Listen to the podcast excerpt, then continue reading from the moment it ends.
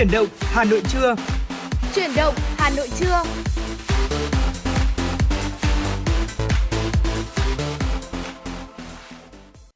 Xin chào quý vị thính giả và chào mừng quý vị thính giả đã quay trở lại với chương trình chuyển động Hà Nội trưa của chúng tôi ngày hôm nay. Tuấn Kỳ và Thu Minh rất vui khi được gặp lại quý vị thính giả. À, chương trình của chúng tôi đang, đang được phát sóng trực tiếp trên tần số FM 96 MHz và đang được phát trực tuyến trên trang web hà nội tv.vn thưa quý vị. Dạ vâng, à, Thu Minh xin được gửi lời chào tới quý vị thính giả đang theo dõi chương trình truyền động Hà Nội trưa nay à, trên à, tần số FM 96 MHz của Đài Phát thanh và Truyền hình Hà Nội. À, chương trình của chúng tôi thì đang được phát trực tiếp với chủ đề là tin tức và âm nhạc quý vị nhé. Hãy giữ sóng và tương tác với chúng tôi thông qua số điện thoại đường dây nóng của chương trình là 024 3773 6688 hoặc thông qua fanpage truyền động Hà Nội FM 96. Quý vị và các bạn có vấn đề quan tâm cần chia sẻ hay có những mong muốn được tặng bạn bè người thân thân, một tác phẩm âm nhạc yêu thích hay là một lời nhắn nhủ yêu thương thì hãy cùng tương tác với chúng tôi thưa quý vị. Chúng tôi sẽ được nhắc lại số điện thoại nóng của chương trình là 024 3773 6688. Còn ngay sau đây, xin mời quý vị chúng ta cùng ờ, mở đầu chương trình ờ, với những tin tức đáng quan tâm. Thưa quý vị là Phó Thủ tướng Chính phủ Vũ Đức Đam vừa ký quyết định 505 ngày 22 tháng 4 năm 2022 lấy ngày 10 tháng 10 hàng năm là ngày chuyển đổi số quốc gia. Ngày chuyển đổi số quốc gia được ờ, tổ chức hàng năm nhằm đẩy nhanh tiến độ triển khai các nhiệm vụ về chuyển đổi số quốc gia, thực hiện có hiệu quả chương trình chuyển đổi số quốc gia đến năm 2025, định hướng đến năm 2030. Bên cạnh đó thì là nâng cao nhận thức của người dân toàn xã hội về vai trò, ý nghĩa và lợi ích của chuyển đổi số, thúc đẩy sự tham gia vào cuộc của cả hệ thống chính trị, hành động đồng bộ ở các cấp và sự tham gia của toàn dân, bảo đảm sự thành công của chuyển đổi số. Bộ Thông tin và Truyền thông chủ trì phối hợp với Bộ Văn hóa Thể thao và Du lịch, Bộ Khoa học và Công nghệ, các bộ ngành liên quan và Ủy ban nhân dân các tỉnh thành phố trực thuộc trung ương xây dựng kế hoạch triển khai cụ thể hướng dẫn chỉ đạo uh, tổ chức thực hiện các uh, hoạt động truyền thông ngày truyền đổi số quốc gia hàng năm đảm bảo thiết thực hiệu quả, tiết kiệm, Liên đoàn Thương mại và Công nghiệp Việt Nam, các hội, hiệp hội trong lĩnh vực thông tin và truyền thông chỉ đạo các tổ chức thành viên trực thuộc tham gia và tổ chức các hoạt động truyền thông ngày chuyển đổi số quốc gia hàng năm. Chiều ngày 22 tháng 4 tại Hà Nội, Bộ Nội vụ khai mạc kỳ thi nâng ngạch thăng hạng viên chức hành chính từ chuyên viên chính lên chuyên viên cao cấp năm 2021 cho 1.057 thí sinh ở các bộ ngành trung ương và địa phương. Phát biểu tại lễ khai mạc, Bộ trưởng Bộ Nội vụ Phạm Thị Thanh Trà cho biết, thi nâng ngạch công chức là hoạt động công vụ thường xuyên quan trọng của cơ quan quản lý nhằm lựa chọn cán bộ, công chức đáp ứng đủ tiêu chuẩn, điều kiện để bổ nhiệm vào ngạch công chức cao hơn và xem xét bố trí vào vị trí việc làm tương ứng theo quy định mới của luật sửa đổi, bổ sung một số điều của luật cán bộ, công chức và luật viên chức năm 2019 Bộ Nội vụ là cơ quan chịu trách nhiệm chủ trì tổ chức thi nâng ngạch lên chuyên viên cao cấp cho đội ngũ cán bộ, công chức viên chức hành chính, khối cơ quan nhà nước của các bộ ngành địa phương.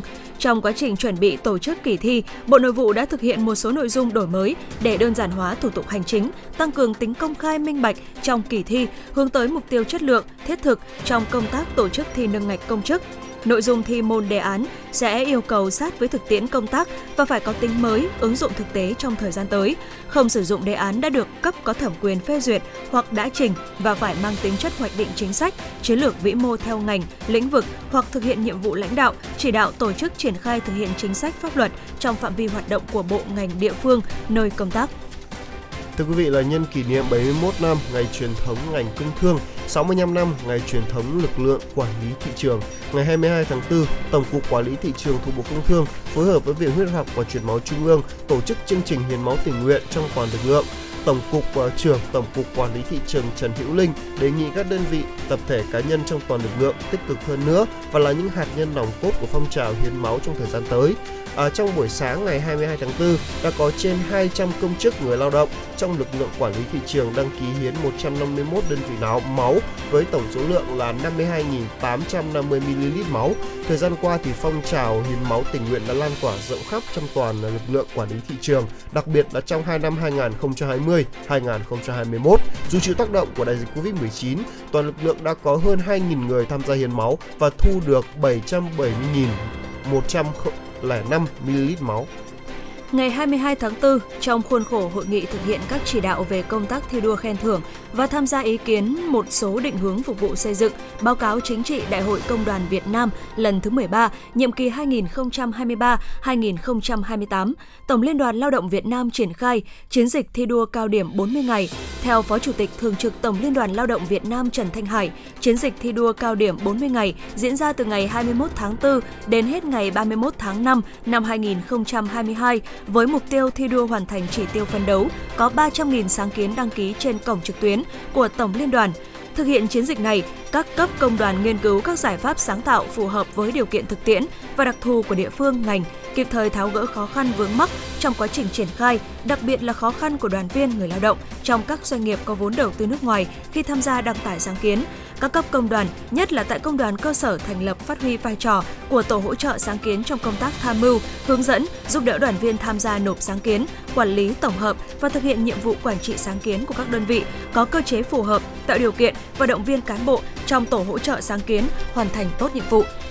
Dạ vâng thưa quý vị, vừa rồi là những uh, tin tức đầu tiên của chương trình chuyển động Hà Nội trưa ngày hôm nay. Vẫn sẽ còn rất là nhiều những tin tức đáng quan tâm khác sẽ được chúng tôi gửi tới cho quý vị trong suốt thời gian lên sóng của chương trình. Còn ngay sau đây xin mời quý vị chúng ta cùng thư giãn với một giai điệu âm nhạc ca khúc Chưa vắng với sự thể hiện của ca sĩ Bảo Anh.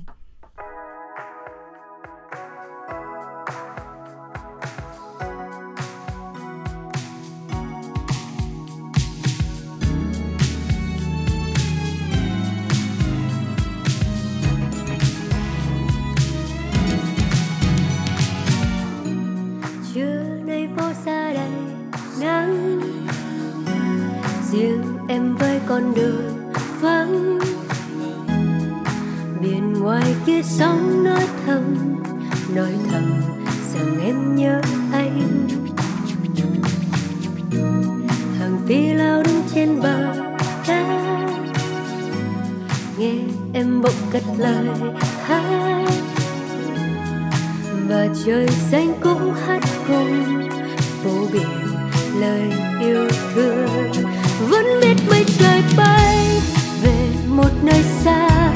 Vẫn biết anh giờ đây ở một nơi xa.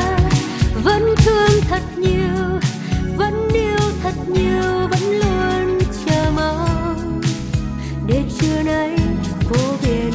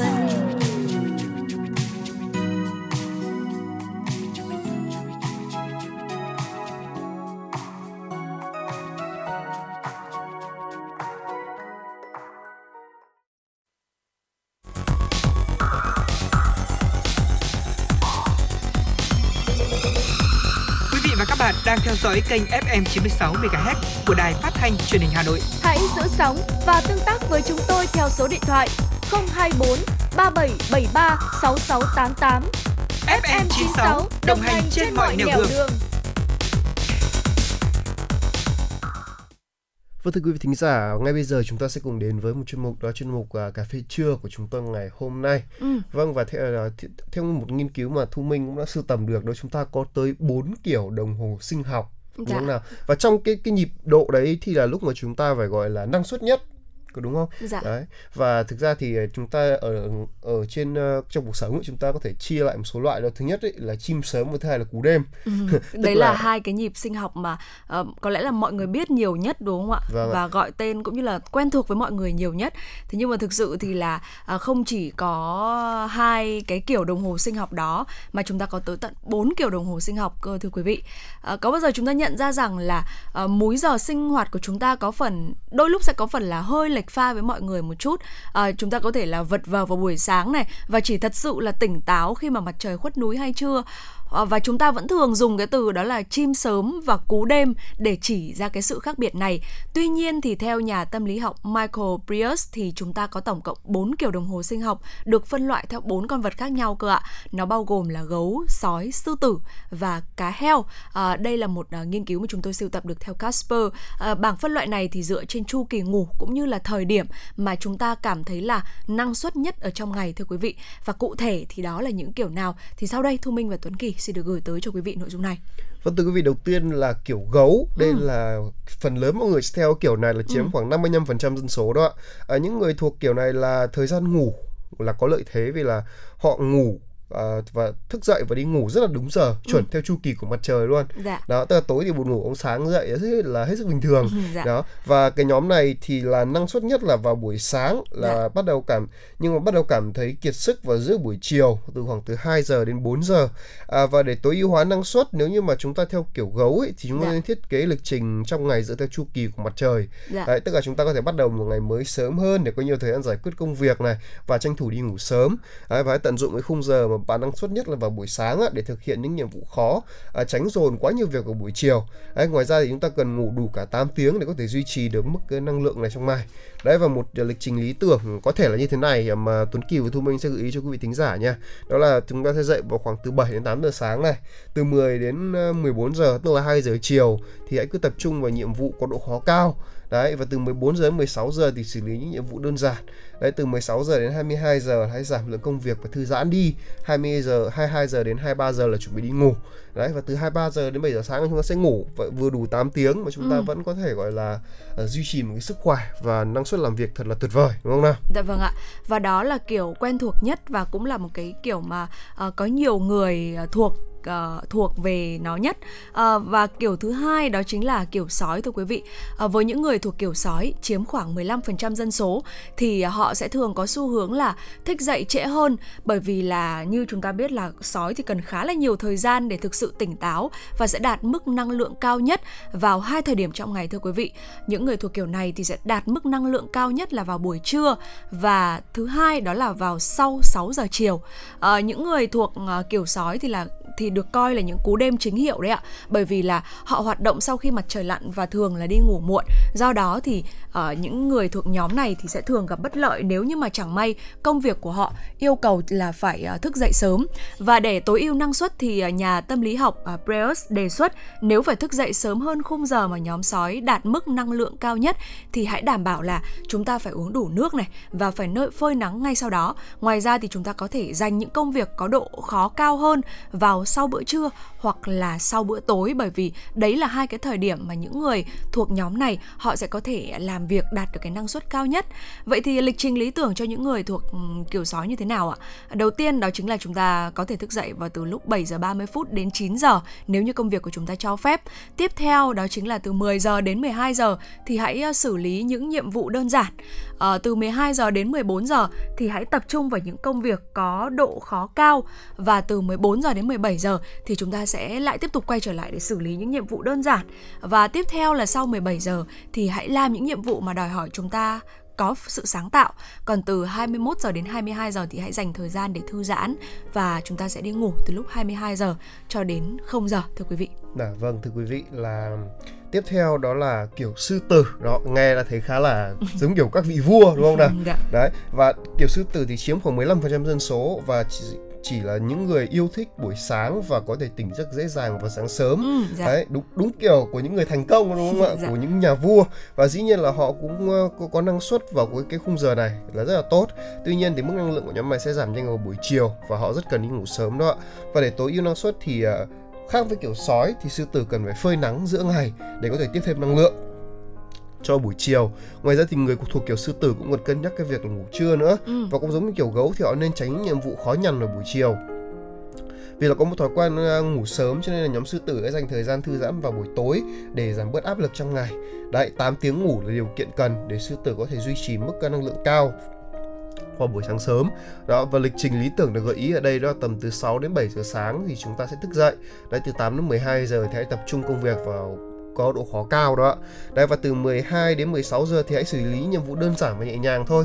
Đến tầm chiều và tầm từ, chiều tối tầm từ 16 giờ đến 21 giờ thì hãy giảm bớt lượng năng lượng, cái lượng công việc đi và hãy thư giãn nào. Và từ 21 giờ đến 22 giờ thì hãy chuẩn bị để đi ngủ. Đó, còn từ 22 giờ đến 6 giờ là chúng ta hãy ngủ để đảm bảo hoàn năng lượng. Đó đúng không nào? Dạ vâng ạ. Và kiểu cuối cùng, kiểu thứ tư đó chính là kiểu cá heo. à, không như những kiểu khác thì cá heo kiểu này thì sẽ chỉ chiếm 10% dân số thôi ạ. à, đây là người mà những những cái nhóm những người thuộc nhóm này thì vừa khó thức giấc mà lại vừa khó ngủ. à, họ đạt mức năng lượng cao nhất là vào giữa buổi sáng thưa quý vị là khoảng tầm 10 giờ và lịch trình ngủ của những người thuộc nhóm này thì khá là thiếu nhất quán bởi vì là họ chỉ ngủ vì nhu cầu của cơ thể chứ không phải là do tự nguyện và và nhóm cá heo thì cũng sẽ dễ rất là dễ cảm thấy uể oải ở trong ngày. Và để tối ưu năng suất thì uh, nếu như mà chúng ta thuộc kiểu cá heo thì chúng ta sẽ thấy là tập trung và năng suất nhất là từ gần trưa cho đến chiều. Vì vậy mà chúng ta hãy dành buổi sáng cho những nhiệm vụ nhẹ nhàng. Ngoài ra thì chúng ta cũng có thể cần một cái khoảng nghỉ uh, như là ngủ trưa này hoặc là chúng ta thiền để có thể uh, sạc lại năng lượng vào giữa ngày.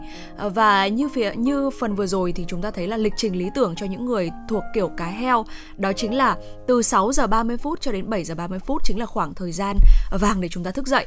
8 giờ đến 10 giờ thì chúng ta hãy dành nó dành khoảng thời gian này để chúng ta làm những công việc đơn giản nhẹ nhàng thôi ạ. Và 10 giờ đến 12 giờ đây chính là khoảng thời gian lý tưởng nhất và cũng như là năng suất nhất. Chính vì vậy, hãy dành khoảng thời gian này đối với những người thuộc kiểu cá heo để làm những nhiệm vụ phức tạp hơn và từ 12 giờ đến 16 giờ thì chúng ta sẽ làm những nhiệm vụ mà có độ khó vừa phải. Từ 16 giờ đến 22 giờ thì chúng ta hãy giảm bớt lượng công việc và thư giãn và khoảng thời gian 22 giờ đến 23 giờ 30 chính là khoảng thời gian mà chúng ta nên chuẩn bị để đi ngủ thưa quý vị. À, có thể thấy rằng là bốn cái kiểu uh, người, bốn cái kiểu đồng hồ sinh học này thì Thu Minh thấy rằng là khá là thú vị và cũng khá là hữu ích bởi vì là uh, cái việc mà chúng ta biết rằng là chúng ta sẽ năng suất nhất vào cái khoảng thời gian nào trong ngày thì chúng ta có thể uh, sẽ tận dụng nó để giúp cho hiệu quả công việc của chúng ta uh, được thực hiện một cách tốt hơn và uh, một cách hiệu quả hơn thưa quý vị. Và nếu như mà quý vị uh, muốn biết rằng là mình thuộc kiểu nào trong bốn kiểu đồng hồ sinh học này thì chúng ta có thể uh, lên trên mạng và tìm rất là nhiều những cái bài test để có thể test xem là mình thuộc kiểu nào. Vâng, đúng là như thế. À, việc mà chọn một cái giờ thích hợp để làm việc là cực kỳ quan trọng vì là có những lúc mà Tuấn Kỳ nghĩ rằng là ừ, tại sao vào cái khung giờ này mình giải quyết việc nó nhanh thế? Nhưng mà đến một cái cái, cái khung giờ khác mình lại ơ sao mình không nghĩ ra được một cái gì? Dạ. và đây cũng là một cách để có thể giải thích lại tất cả mọi thứ để cho quý vị thính giả mà chúng ta có thể biết từ đó mà có thể chọn giờ giải quyết những vấn đề của chính mình đúng không nào? À, vừa rồi là một số những uh, chia sẻ của Tuấn Kỳ và Thu Minh về bốn khung giờ mà chúng ta có thể uh, chia đúng không ạ? Còn ngay bây giờ thì xin mời quý vị thính giả cùng đến với một giai điệu âm nhạc. Trước khi đến với những phần tiếp theo.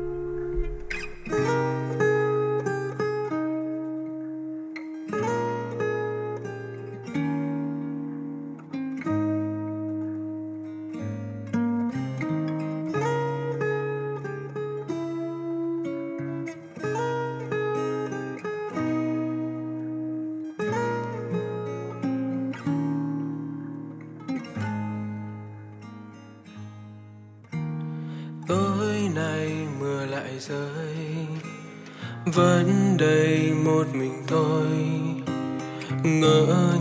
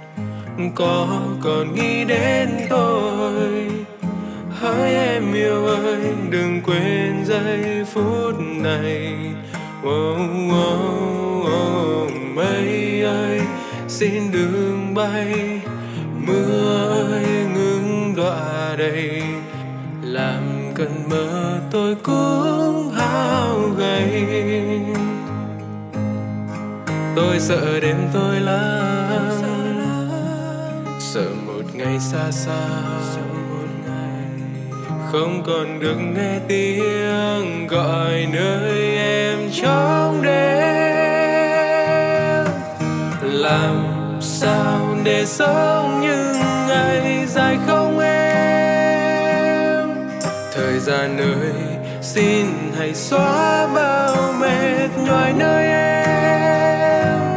Ngày không có em, mưa như nặng thêm. Bàn chân quên, con đường quen chúng ta từng đi.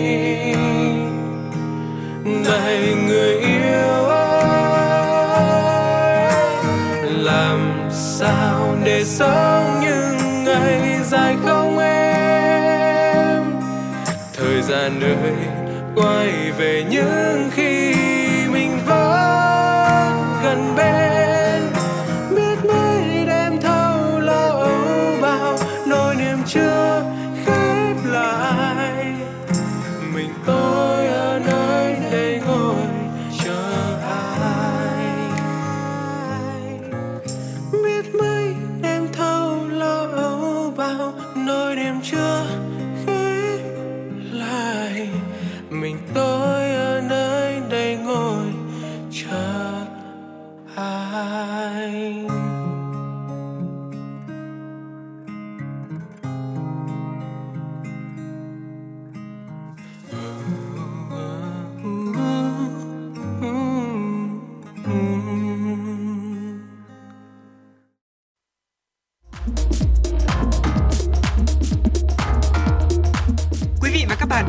chuyến bay mang số hiệu FM96. Hãy thư giãn, chúng tôi sẽ cùng bạn trên mọi cung đường. Hãy giữ sóng và tương tác với chúng tôi theo số điện thoại 024 3773 6688.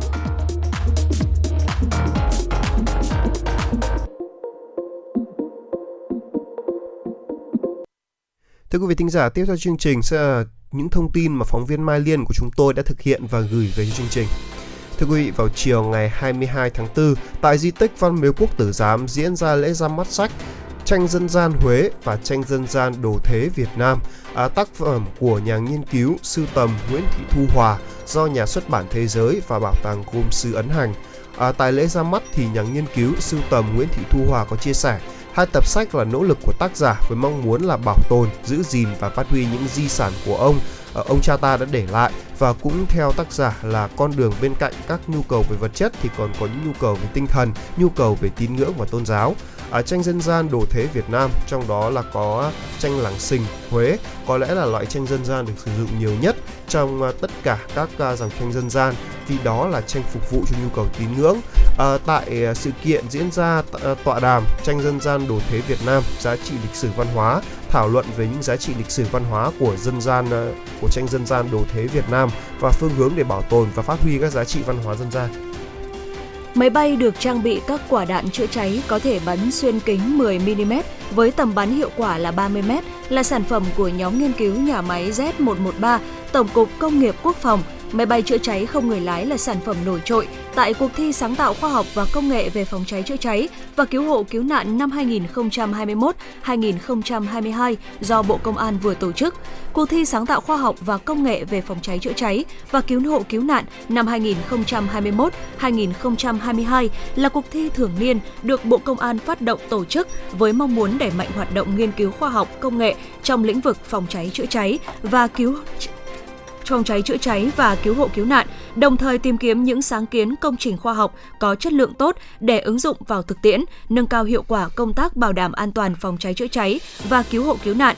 Cuộc thi năm nay có 19 đề tài thuộc nhiều tổ chức khác nhau. Các sản phẩm dự thi có sự đa dạng về nội dung và tập trung vào một số lĩnh vực kỹ thuật số, điện tử, công nghệ, vật lý, các thiết bị không người lái ứng dụng trong công tác chữa cháy và cứu hộ cứu nạn.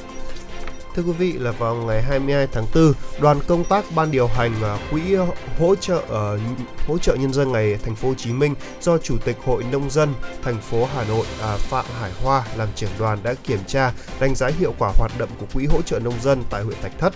Kết luận buổi làm việc thì Chủ tịch Hội nông dân thành phố Hà Nội Phạm Hải Hoa đánh giá công tác thu chi tài chính được Hội nông dân Thạch Thất thực hiện đúng quy chế, việc quản lý quỹ cập nhật hệ thống sổ sách đầy đủ, thường xuyên, chính xác theo biểu mẫu.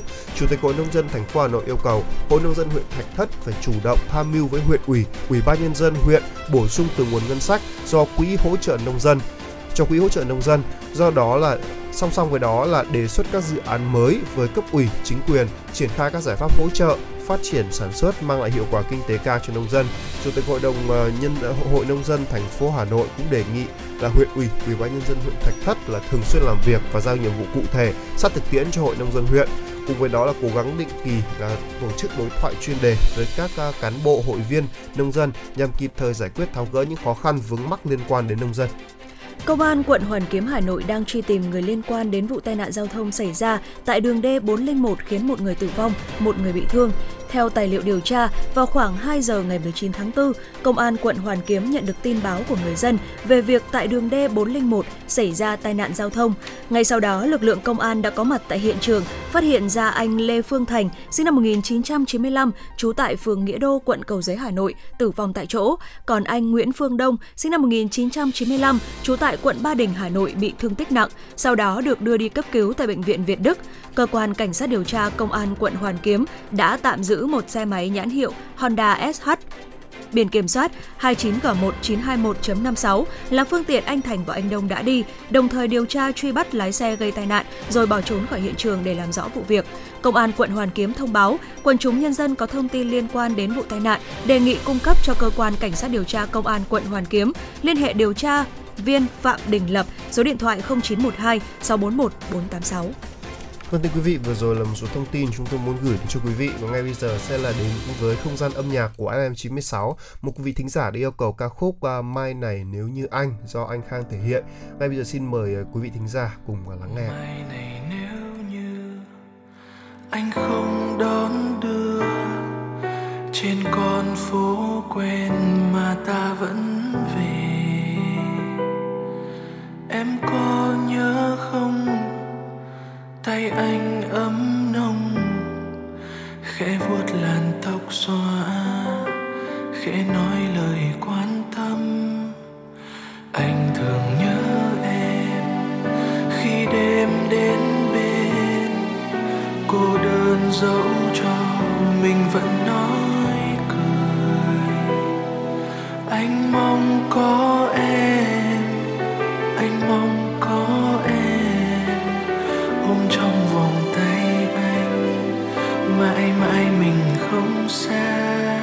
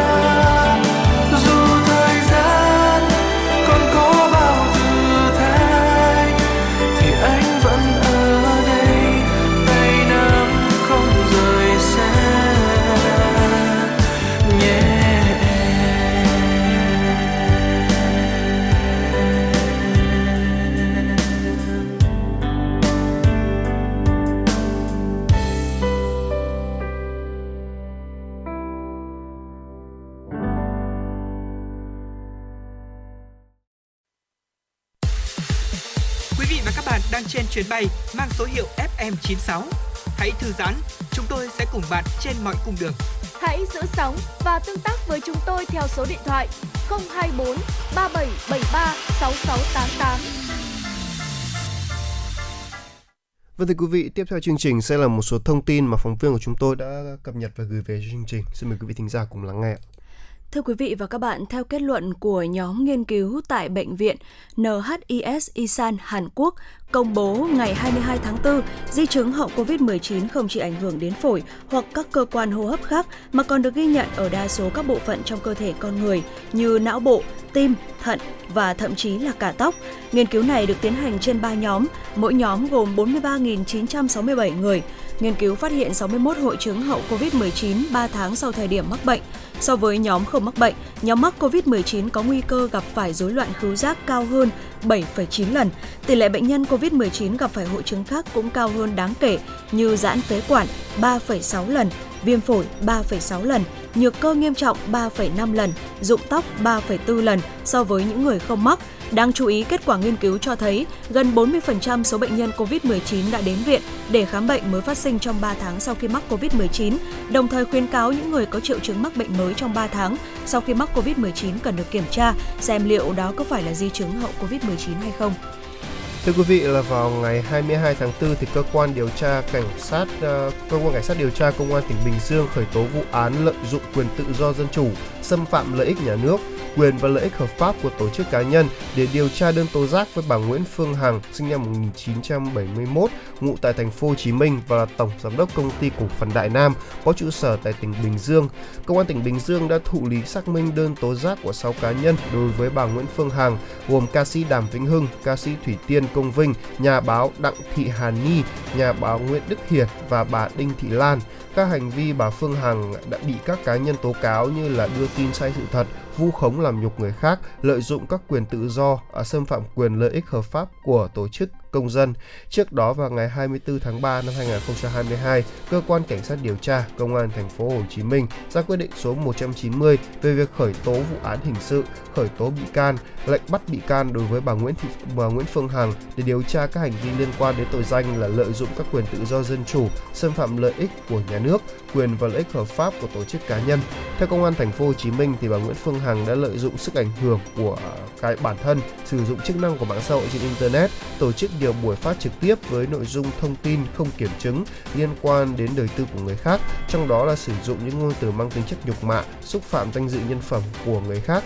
Quá trình điều tra, bà Nguyễn Phương Hằng đã không hợp tác, coi thường luật pháp và nhiều lần tổ chức tập trung đến nhiều người đến nhà riêng của các cả của các cá nhân gây mâu thuẫn, gây mất an ninh trật tự tại địa bàn thành phố Hồ Chí Minh và các địa phương khác. Lễ hội Thế giới ẩm thực kết nối Việt Nam Brazil đã khai mạc tại nhà hàng Mezzanino trên tháp truyền hình thủ đô Brasilia, Brazil, mở màn cho festival giới thiệu và quảng bá ẩm thực Việt tại 14 nhà hàng lớn ở thủ đô từ ngày 21 tháng 4 đến ngày 8 tháng 5.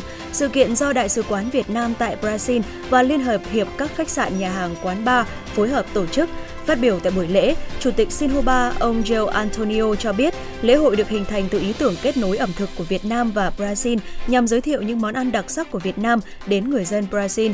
Tuần lễ giới thiệu ẩm thực Việt hứa hẹn sẽ mang đến cho những người yêu ẩm thực châu Á các món ăn mới mẻ, đa dạng về hương vị và sắc màu. Phó Thống đốc Liên bang, ông Paco Brito bày tỏ cảm ơn Đại sứ quán Việt Nam đã có sáng kiến về việc hướng dẫn các đầu bếp cách làm các món ăn đặc sắc của Việt Nam. Ông cũng nhấn mạnh sự kiện này không chỉ mang tính chất kết nối văn hóa ẩm thực nói riêng mà sẽ là cầu nối nền văn hóa hai nước nói chung, thúc đẩy sự hiểu biết lẫn nhau giữa hai nước Việt Nam Brazil. Về phần mình, đại sứ Phạm Thị Kim Hoa hy vọng thông qua các món ăn truyền thống, người dân ở thủ đô Brazil sẽ hiểu thêm về văn hóa ẩm thực Việt Nam và thêm yêu thích khám phá đất nước Việt Nam. Lễ hội cũng là một hoạt động hợp tác văn hóa nhằm chào mừng 62 năm kỷ niệm ngày thành lập thành lập thủ đô Brasilia 21 tháng 4 năm 1960, 21 tháng 4 năm 2022. Thưa quý vị là nhiều chuyến bay từ Hà Nội đi Côn Đảo, Phú Quốc hết vé, tàu Hà Nội đi Vinh, Đồng Hới và thành phố Hồ Chí Minh, Nha Trang gần như kín chỗ dịp nghỉ lễ 30 tháng 4.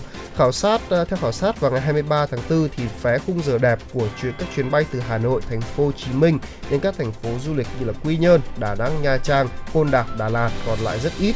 Giá vé tăng gấp đôi so với ngày thường. Các chuyến bay Hà Nội Phú Quốc của Vietnam Airlines ngày 29 tháng 4, giá vé một chiều thấp nhất là hơn 1,4,1 triệu đồng, giá vé hạng thương gia là gần 7 triệu đồng. À, chiều về ngày 3 tháng 5 chỉ còn vài chỗ với giá tương tự. Cũng trên chặng này vào ngày 30 tháng 4 thì một số chuyến bay của Vietjet Air đã hết chỗ, hành khách phải chi trả là từ 3,2 đến 3,5 triệu đồng, chưa có hành lý mỗi lượt. Chiều về ngày 3 tháng 5 thì có nhiều giá tương đương, À, căng à, căng thẳng nhất là đường bay Hà Nội đến Côn Đảo. Nhiều chuyến bay của Bamboo Airways trong ngày 30 tháng 4 mùng 1 tháng 5 đã hết chỗ cách đây 2 tuần. Ngày 29 tháng 4 chỉ còn vài chỗ hạng thương gia à, với giá là 7,6 triệu đồng mỗi khách. Chiều ngược lại là chặng Côn Đảo Hà Nội vào ngày mùng 3 tháng 5 cũng hết vé trên cả 5 chuyến bay. Ngày mùng 2 tháng 5 và mùng 4 tháng 5 còn ít chỗ vào chuyến bay sáng sớm. Tháng trước thì Việt Nam Airlines Group đã công bố là tăng 2.300 chuyến bay, hơn 400 450.000 chỗ vào cao điểm ngày 30 tháng 4, phần lớn là trên đường bay nội địa. Tới nay thì uh, theo đại diện của hãng thì số ghế lấp đầy trên các đường bay uh, đến điểm du lịch nội địa hạ đạt là 80 đến 90%. Vừa rồi là một số thông tin chúng tôi muốn gửi đến cho quý vị và còn ngay bây giờ, xin mời quý vị cùng thưởng thức một giai đoạn âm nhạc trước khi đến với những phần tiếp theo.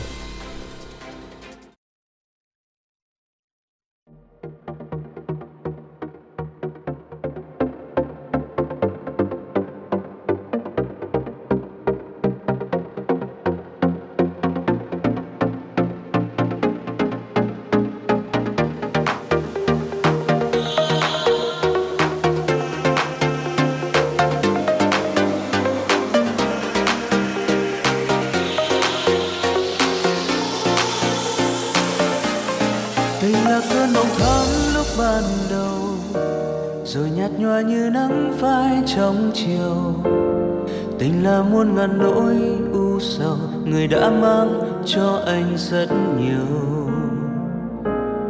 Một khi yêu nào có mấy ai ngờ, người mình yêu sẽ dối gian bao giờ. Để rồi khi tình đã xa mờ mình mới hay nhìn theo bỡ ngỡ. Ngày em bước xa cuộc tình.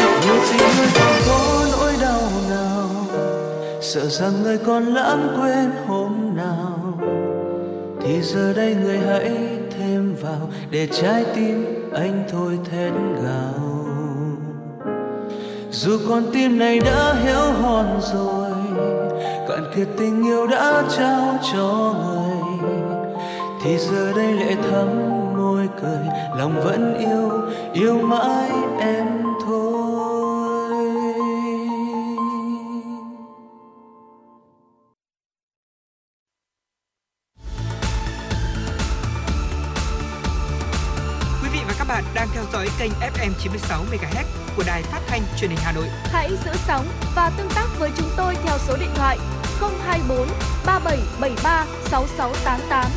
FM 96 đồng hành trên mọi nẻo đường.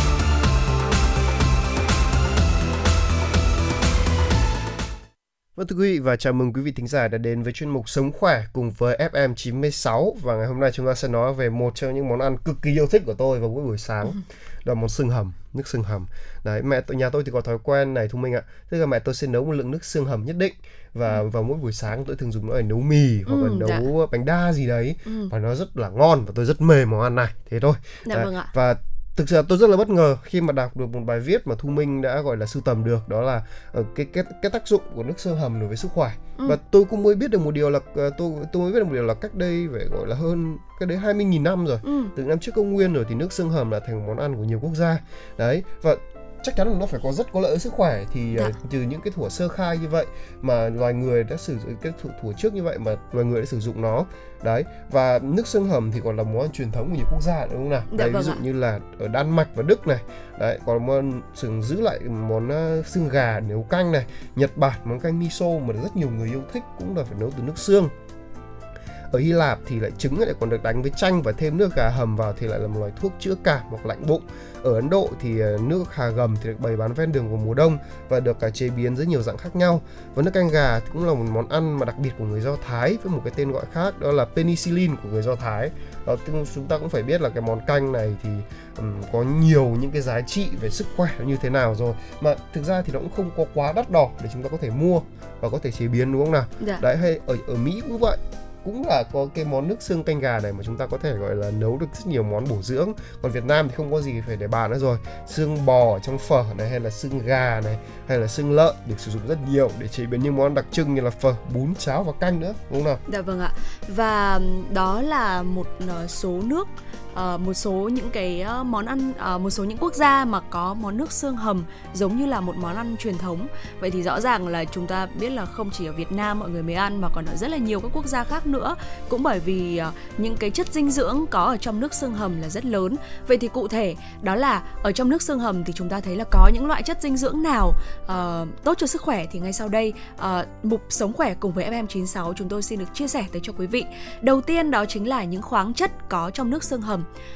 Ờ, uh, magie tham gia vào rất nhiều phản ứng hóa học ở trong cơ thể ví dụ như là tạo ra protein này tham gia vào chức năng của các cơ bắp và dây thần kinh. Magie thì cũng được sử dụng để điều hòa huyết áp và đường huyết. Uh, tiếp theo thì còn có canxi. Đây là một uh, khoáng chất mà cần cho việc hình thành và duy trì bộ xương và răng chắc khỏe. Canxi thì cũng rất là quan trọng cho các mạch máu và chức năng của cơ thần kinh giúp duy trì sự cân bằng của hormone. Uh, và cuối cùng là phosphor cần trong việc sản xuất và lưu giữ năng lượng ở trong cơ thể duy trì chức năng của cơ bắp thưa quý vị. Vâng và thêm một điều nữa là có một số những chất amino acid ở trong nước xương hầm cũng ừ. cực kỳ có lợi cho sức khỏe luôn. Đó, đầu tiên là glutamine thì hỗ trợ cơ bắp này, giúp loại bỏ các cái chất độc ở trong gan.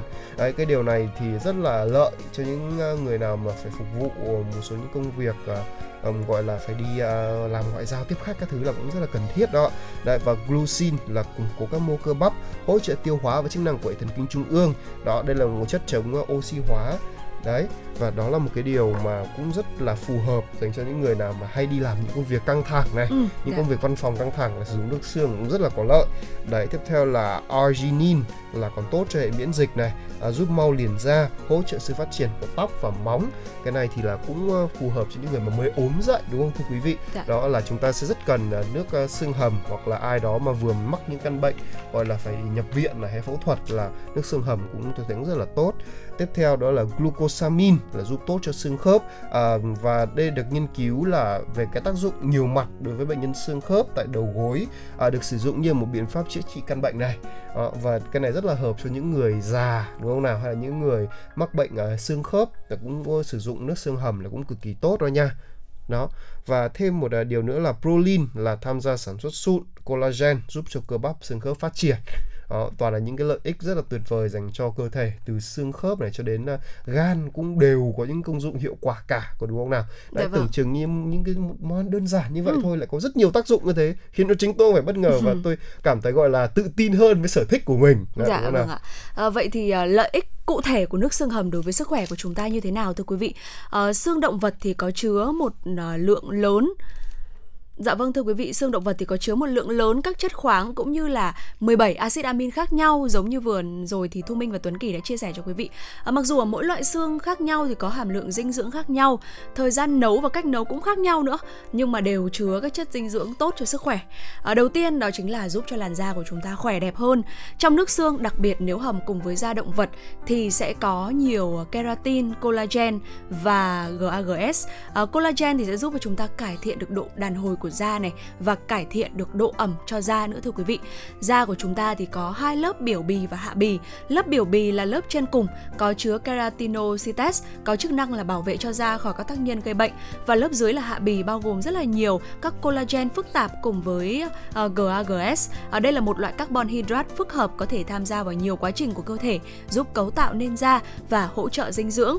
Uh, collagen thì uh, như quý vị cũng đã biết rồi, được sử dụng rộng rãi trong y học để tăng cường và tái tạo mô, chữa lành các vết thương. À, một nghiên cứu trên chuột nhận thấy rằng là nếu chế độ ăn giàu gelatin, một loại protein được chiết xuất từ collagen thì sẽ giúp giảm thiểu các tác hại của tia UV với da của chúng ta và GAGS thì cũng có nhiều lợi ích với da thưa quý vị.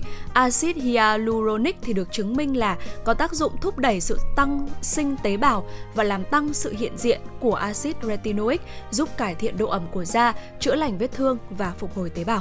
Đấy, và ngoài ra thì nước xương hầm còn cực kỳ tốt với tim mạch và các hoạt động chuyển hóa cơ thể nha. Dạ. Đó và trong nước xương hầm thì có rất nhiều là glycine đấy ừ. và cái chất này thì tham gia vào quá trình điều hòa đường máu đấy thông qua là glucose neogenesis và sản xuất gluco ở gan và gly, uh, và glycine thì cũng được chứng minh là làm giảm các tần suất của cơn đau tim nữa. Đó hơn thế nữa thì còn giúp cho cân bằng lượng uh, methionine lấy vào. Đã. và những người mà ăn nhiều protein động vật thì cần đủ glucine để có thể cân bằng uh, methionine từ thịt nữa đúng không nào? Do đó nên là cái việc mà ăn nước xương hầm thì có thể giúp tác dụng là uh, uh, tác dụng đối với cái quá trình chuyển hóa trong cơ thể và cực kỳ tốt cho tim mạch đó. Dạ vâng. Và ngoài ra thì uh, nước xương hầm sẽ giúp cho cơ thể của chúng ta giúp hệ cơ của chúng ta khỏe mạnh hơn. Uh, glycine trong nước xương hầm thì cũng đóng vai trò quan trọng trong việc là tổng hợp lên uh, hemoglobin và myoglobin. Đây là hai protein quan trọng để có thể vận chuyển oxy từ máu đến các mô cơ.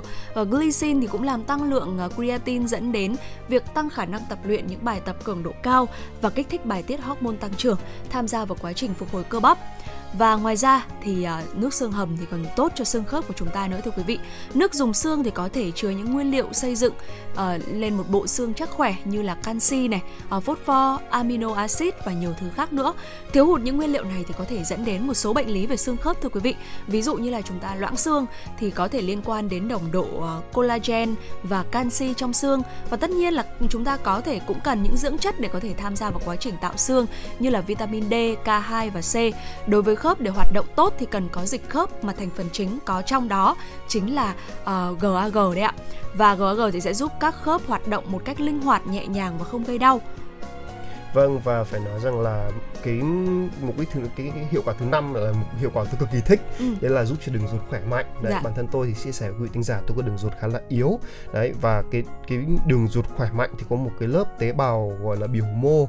Đấy tạo ra cái chất nhầy và nơi cư trú của hệ vi sinh đường ruột rất là phong phú. Và nước xương hầm nếu giúp cho chúng ta là có một cái đường ruột khỏe mạnh à, là do là gelatin là trong ở ờ, có ở trong cái xương sẽ hấp thu cái nước giúp duy trì cái lớp nhầy này giữ cho cái vi khuẩn ở nguyên trên bề mặt ruột đó và gelatin và glycine cũng được chứng minh là có khả năng chống lại sự hình thành của các vết loét, duy trì sự toàn vẹn của niêm mạc ruột và hàng rào để bảo vệ ruột. Đó rất cần cho những người nào mà uh, bị khó tiêu, uh, cũng giống như tôi vậy. dạ vâng ạ và ngoài ra thì uh, nó còn tốt cho hệ tiêu hóa nữa ạ. Ở nước xương hầm thì có rất nhiều lợi ích với hệ thống đường ruột. Glycine kích thích sản xuất ra các axit dạ dày cần thiết cho sự tiêu hóa thức ăn. Ở glycine thì cũng là thành phần quan trọng của axit mật giúp tiêu hóa chất béo ở ruột non. Axit mật rất quan trọng trong việc là duy trì mức cholesterol bình thường trong máu. Sự có mặt của gelatin thì cũng giúp ruột hấp thu được nước, hỗ trợ cải thiện à, nhu động ruột. Lượng collagen thấp thì cũng à, dẫn đến là tình trạng à, viêm ruột.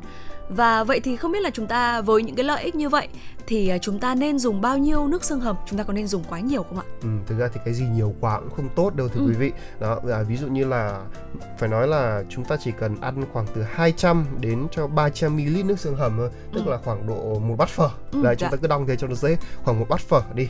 Trong uh, khoảng từ 3 đến 4 tuần 2 đến 3 lần trong một tuần là đủ rồi. Tức là nếu như quy đúng rồi nhé, là dạ. một tuần chúng ta chỉ cần ăn 2 đến 3 bát phở thôi là ừ, chúng ta dạ. đã rất là khỏe rồi đấy là có thể có đầy đủ những lợi ích về mặt sức khỏe và dinh dưỡng và nếu như mà có vấn đề về sức khỏe thì cũng nên trao đổi với bác sĩ hoặc là chuyên gia dinh dưỡng về việc là sử dụng nước xương hầm bao nhiêu uh, cho phù hợp với thể trạng cơ thể vì mỗi người có một cái cái phác đồ khác nhau đúng không nào và lưu ý là trong quá trình hầm nước xương ấy thì chúng ta không nên cho quá nhiều muối thì vì có thể dẫn đến tình trạng tăng huyết áp đó ạ ừ. ở ở nhà Tuấn Kỳ chia sẻ với quý vị với Thu Minh với quý vị thính giả đấy là mẹ tôi thường chỉ hầm nước xương thôi không ừ. cho thêm muối ừ. đấy và thì uh, có thể vì từ đấy thì có thể linh hoạt hơn trong việc là nấu mì hay nấu phở chẳng hạn. Đấy thì cho thêm những gia vị riêng thì uh, thứ nhất là vẫn nó vẫn có cái chất xương hầm và nó vẫn có thể là đảm bảo cho cái việc gọi là vị ngon và sức khỏe của cả nhà nữa. À, một tuần là tôi cứ phải ăn hai um, đến ba bữa thậm chí là bốn bữa xương hầm thì mới đủ cho sức khỏe của tôi và nó cũng gọi là thỏa mãn cái cái vị giác nữa. Dạ. cho nên là đây cũng vừa là một cái hiệu à, vừa là một cái món ăn rất là tốt cho sức khỏe mà cũng phải khẳng định là nó cực kỳ ngon đó thưa quý vị. Dạ vâng ạ và trước khi chúng ta cùng đến với nội dung và tin tức tiếp theo, xin mời quý vị chúng ta cùng ờ, quay trở lại với không gian âm nhạc. À, xin mời quý vị chúng ta cùng đến với ca khúc Cơn gió lạ với sự thể hiện của ca sĩ Phương Linh.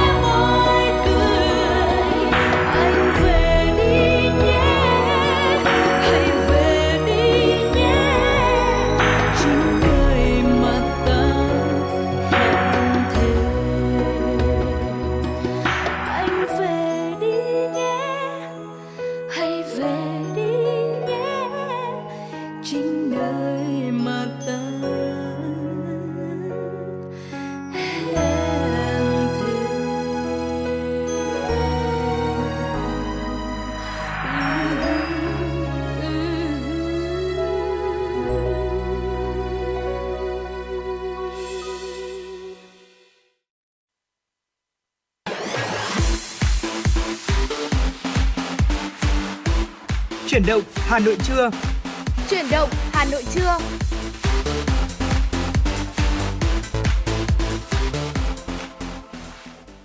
Vâng thưa quý vị và chào mừng quý vị đến với khung giờ tiếp theo của Chuyển động Hà Nội trưa. Và mở đầu chương trình ngày hôm nay, xin mời quý vị tính giả cùng đến với một số thông tin mà phóng viên Thùy Chi của chúng tôi đã thực hiện và gửi về cho chương trình ạ. Thưa quý vị là vào chiều ngày hôm qua, Thủ tướng Chính phủ Phạm Minh Chính đã chủ trì hội nghị phát triển thị trường vốn an toàn, minh bạch, hiệu quả, bền vững nhằm ổn định kinh tế vĩ mô, bảo đảm các cân đối lớn của nền kinh tế.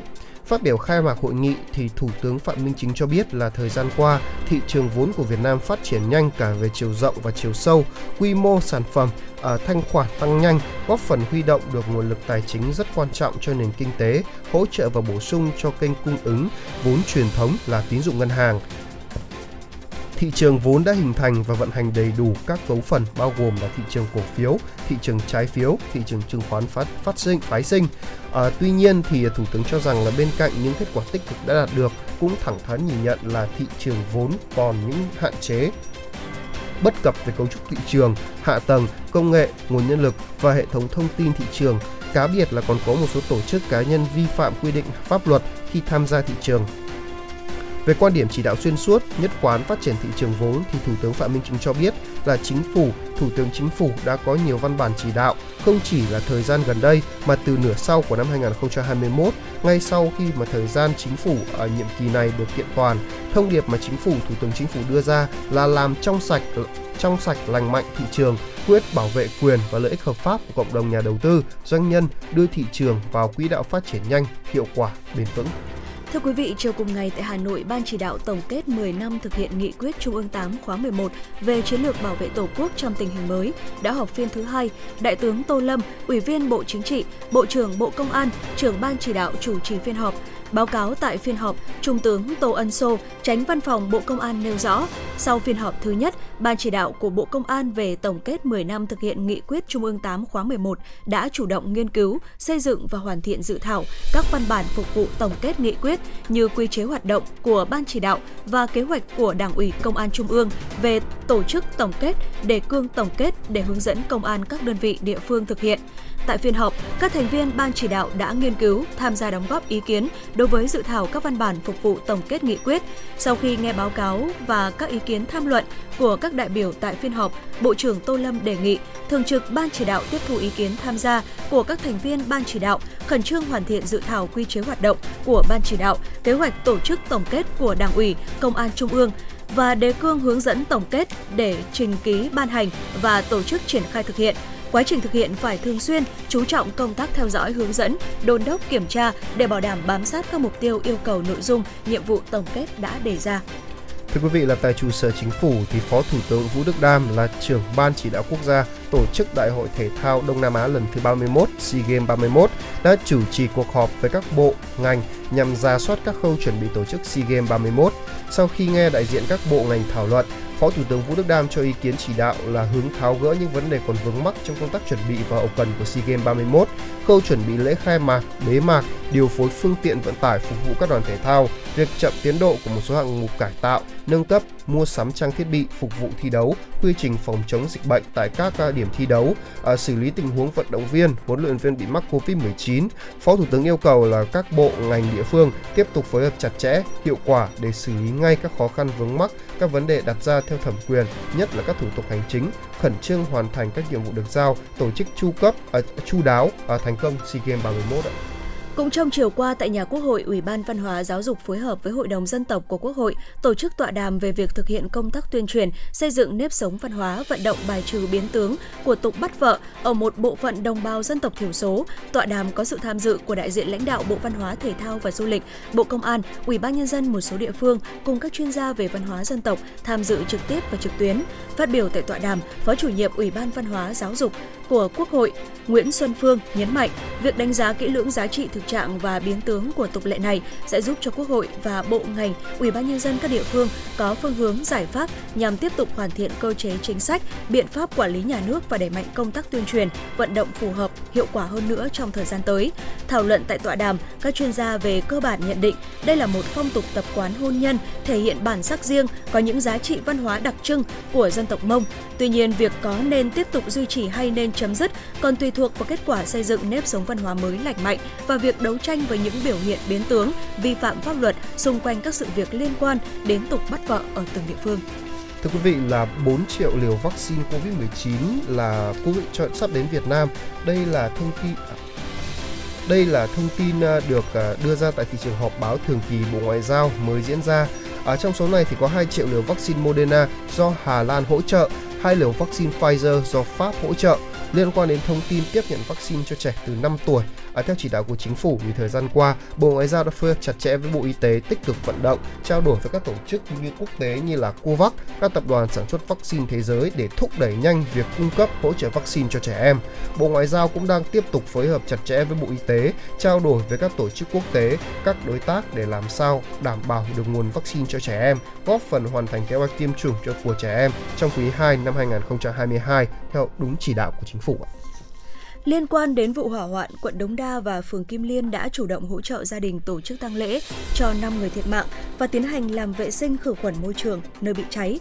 Đồng thời, Ủy ban nhân dân phường Kim Liên đã trích từ quỹ vì người nghèo và sự giúp đỡ của tổ dân phố, các đoàn thể xã hội trên địa bàn đến thăm hỏi và bước đầu trao hỗ trợ gia đình là 33 triệu đồng.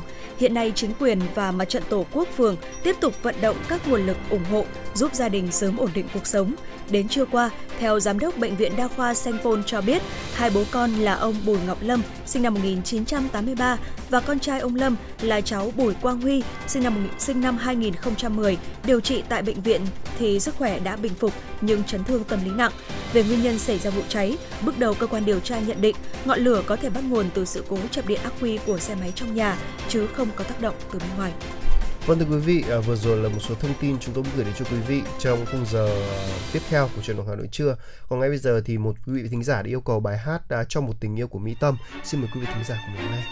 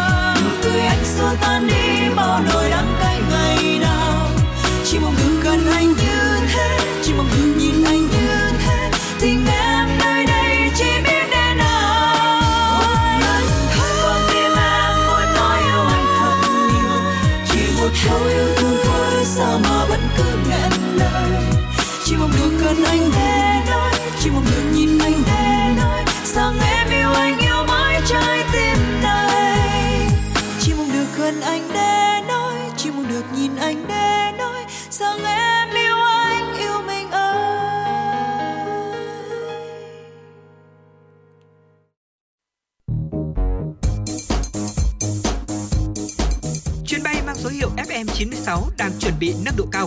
Quý khách hãy thắt dây an toàn, sẵn sàng trải nghiệm những cung bậc cảm xúc cùng FN96. Vâng thưa quý vị, ở trong uh, chuyên mục tiếp theo đó chuyên mục sách hay của chúng tôi, chúng ta sẽ cùng uh, nói về một cuốn sách mà Nhiều cuốn sách. nhiều cuốn sách đó là Ừ, nhiều dạ. cuốn sách, những cuốn sách và phải gọi là cực kỳ tuyệt vời mà phải nói rằng là sự thu minh cũng đã sưu tầm khá là kỹ đó và phải nói rằng là cuốn sách đầu tiên khiến tôi rất ấn tượng bởi vì nó liên quan đến một trong nhân vật lịch sử mà tôi cực kỳ yêu thích đó là Albert Einstein Ừ. một trong những bộ óc vĩ đại nhất của thế kỷ và là một người mà sẽ khiến cho cả thế giới gọi là ngả đầu ngả mũ thán phục vì tài năng ở những công trình nghiên cứu và cách ông vượt qua những tuổi thơ ờ, cái quá trình tuổi thơ gian khó của mình Dạ để vâng. trở nên vĩ đại như vậy. À, Vâng. và trong ngày hôm nay thì sẽ không chỉ có một cuốn sách ừm, nói về sự nghiệp và cá tính của Albert Einstein đâu ạ, mà còn có rất là nhiều những cuốn sách và cái điều mà ngày hôm nay Thu Minh muốn và Tuấn Kỳ muốn chia sẻ tới cho quý vị ngày hôm nay đó là một khía cạnh rất là khác, đó là về việc Albert Einstein muốn nhắn nhủ gì với các bạn nhỏ. Có thể nói rằng là với một khuôn mặt hiền hậu gần gũi, mái tóc xù và bộ quần áo đơn giản thì Albert Einstein đã gây tò mò hiếu kỳ cho các bạn nhỏ bởi vì ông mang cho mình lòng trắc ẩn lớn lao, sự khiêm tốn và tinh thần độc lập và khối óc thiên tài. À, và người đàn ông với dáng hình nhỏ bé ấy thì đã được công nhận là một trong những nhà vật lý vĩ đại, người đã phát triển thuyết tương đối và được trao giải Nobel vật lý vào năm 1921 vì những công hiến đối với vật lý lý thuyết và sự khám phá ra định luật của hiệu ứng quang điện. Và cuộc đời uh, sự nghiệp và cá tính của Einstein thì được kể lại trong rất là nhiều cuốn sách. Ví dụ như là cuốn uh, thư gửi giáo sư Einstein này giới thiệu những lá thư giữa ông và thiếu nhi. Trong khi đó thì cuốn Albert Einstein tuổi thơ gian khó và cuộc đời khoa học vĩ đại thì lại truyền cảm hứng tới độc giả nhí với tổng cộng là 16 câu chuyện. Còn uh, thất bại của một danh nhân thì lại kể về cách Einstein đứng dậy sau những vấp ngã. Vậy thì thông qua những lá thư đó thì Albert Einstein muốn nhắn nhủ điều gì với các bạn thiếu nhi thì ngay sau đây xin mời quý vị chúng ta cùng đến với nội dung này Vâng. Một trong những bức thư mà lâu đời nhất còn được lưu giữ của Einstein là gửi cho một cậu bé tên là Lay. Cậu Ừ. có viết là bác sẽ tả cho cháu biết là trông bác như thế nào, à, khuôn mặt nhợt nhạt, tóc dài và vòng bụng khiêm tốn. Ừ. Ngoài ra thì dáng đi thì vụng về, thêm cái bút nhét vào túi hoặc cầm trong tay. Tuy thế nhưng bác không bị cái đôi chân phồng kiềng hay là mụn cóc, à, nên, nên nhìn nên là nhìn vẫn khá đẹp trai và bác cũng không có lông tay như những người đàn ông xấu xí vẫn có. Thế nên là đúng là đáng tiếc khi mà cháu không được gặp bác. Đấy, và lá thư này thể hiện một cái khiếu hài hước của Einstein. Chúng ta thường nghĩ rằng là những người mà thi chuyên về tự nhiên hay là những nhà bác học ấy thì thường cách nói chuyện của họ cũng sẽ như vậy. Ở rất là cao rất là cao siêu nhưng mà cũng có cái phần hơi khô khan một chút. Thế nhưng mà Einstein thể hiện một khiếu hài hước khi mà gọi là gửi thư cho cho những đứa trẻ đúng không nào? Và tất cả những điều này được tập hợp trong ấn Ừ. phẩm mới ra mắt là thư gửi giáo sư Einstein. Và cuốn sách này có sự pha trộn à, từ những giữa những thông tin tiểu sử à, và những bức thư được gửi qua lại giữa ông và thiếu nhi từ nhiều vùng khác nhau trên thế giới. Vào khoảng những năm 1928 đến năm 1955 đấy và lật mở từng trang sách thì các bạn độc giả nhí sẽ được uh, có những cái phút giây thư giãn với sự dí dỏm của Einstein cũng như là sự hồn nhiên vô tư ngây ngô của các bạn nhỏ. Chẳng hạn như là trong uh, thư gửi Einstein uh, bạn nhỏ Tiffany uh, có viết là Đáng nhẽ là cháu đã sớm viết thư cho bác từ cách đây lâu lắm. Chỉ là cháu không biết là bác còn sống thôi. Ừ. Cháu cũng ờ, không thích lịch sử lắm. Nhưng mà nên là cháu ờ, tưởng là bác vẫn còn sống vào khoảng thế kỷ 18 Vâng, Đây cũng chính là điều mà điểm lôi cuốn và thú vị của ờ, cuốn sách cho thấy là ở ừ, một chân dung rất là khác về Einstein. Ừ. không phải là một người thầy nghiêm túc một vị giáo sư phải gọi là rất là thiên tài một vị giáo sư với những vốn kiến thức và khiến cho cả nhân loại là phải trao đảo. Mà thông qua những cái bức thư hồi âm của thiếu nhi người đọc cảm nhận thực là đây là một vị giáo sư rất dễ mến và cũng rất là hài hước nữa. Ừ, dạ. đấy bên cạnh đó là ông cũng tâm tình với con trai và những giải những à, và giải đáp thắc mắc của thiếu nhi giúp cho các bậc phụ huynh à, có những cái nhìn khác về việc giáo dục con trẻ đấy và cuốn sách này có phần truyền cảm hứng cho các bạn và tiếp tục có thói quen viết thư tay mà đang bị mai một dần đó có thể là những cái tài liệu quý báu có thể được để lại trong tương lai và có thể thấy là đây là một trong cuốn sách khá là thú vị không chỉ cho các bạn thiếu nhi đâu dạ. mà còn cho cả cha mẹ nữa đấy những cái điều này những khiếu hài hước như thế này thì cũng có thể là đến từ một cái um, gọi là sở thích khác của Einstein mà có lẽ là một số người chưa biết đó là ông rất là thích đánh violon và âm nhạc đã làm phong phú thêm những cái gọi là tâm hồn của ông và một số những và tác động rất là nhiều đến công việc của ông nữa và đây có lẽ là một trong số đó. Dạ vâng. À, ngoài ra thì à, chúng ta sẽ cùng đến với một cuốn sách thứ hai đó chính là cuốn à, kể chuyện cuộc đời của các thiên tài. À, trong đó thì à, cuốn à, Albert Einstein, Tuổi thơ gian khó và cuộc đời khoa học vĩ đại. Đây là một trong 10 cuốn kể chuyện cuộc đời của các thiên tài.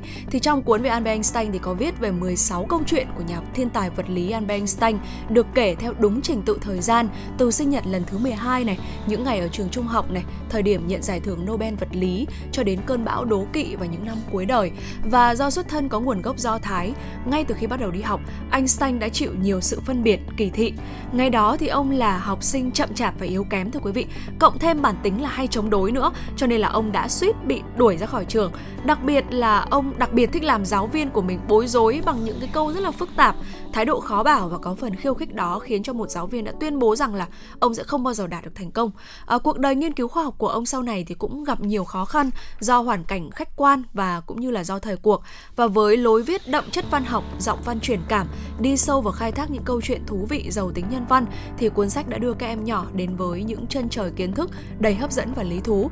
Từ câu chuyện cuộc đời của Einstein thì độc giả nhí sẽ rút ra bài học bổ ích về nhân sinh quan, thế giới quan và những quan niệm giáo dục trong cuộc sống cũng như nhiều bài học thành công quý giá ở trên đường đời. Vâng, dường như những cuốn sách về Einstein tôi cảm giác là không phải chỉ riêng cho các bạn độc giả nhí đâu ừ, mà kể dạ. cả người lớn đọc chúng ta cũng thấy rất là rất nhiều bài học đó và thêm một điều nữa cái này là tất cả chúng ta nên đọc này ừ. đó là bài học từ sự thất bại. Ừ, dạ. Đó, cuộc sống chúng ta thất bại rất nhiều. Đấy, cả những tên tuổi vĩ đại từ Einstein đến Picasso hay là Alfred Nobel hay là Beethoven cũng đã trải qua thất bại không ít. Ừ. Đặc biệt là nổi tiếng nhất là có chưa được liệt kê ra là Edison khi mà ông ừ. phát minh ra đờ, gọi là gọi là quy đó thì ông cũng đã thất bại đến hàng chục nghìn lần và cái câu chuyện về cách họ đứng dậy sau khi vấp ngã thì được kể trong cuốn sách là thất bại của doanh của danh nhân.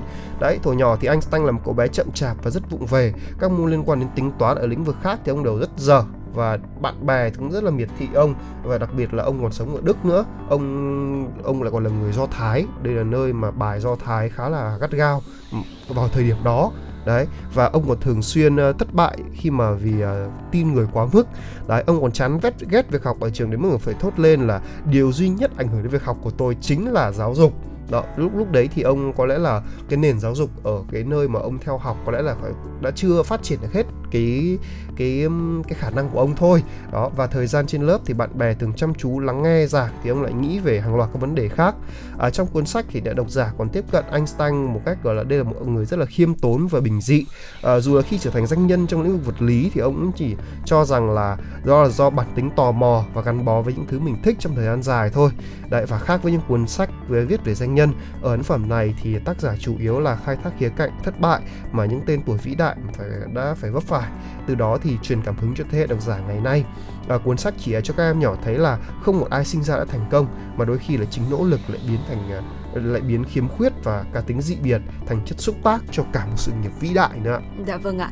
Và tôi Minh thấy rằng là uh, nhân vật Albert Einstein này cùng với những cuốn sách về uh, cuộc đời sự nghiệp cũng như là cá tính của ông thì uh, có thể nói là một gợi ý rất là thú vị và rất là hữu ích cho các bạn nhỏ trong buổi chiều cuối tuần như thế này.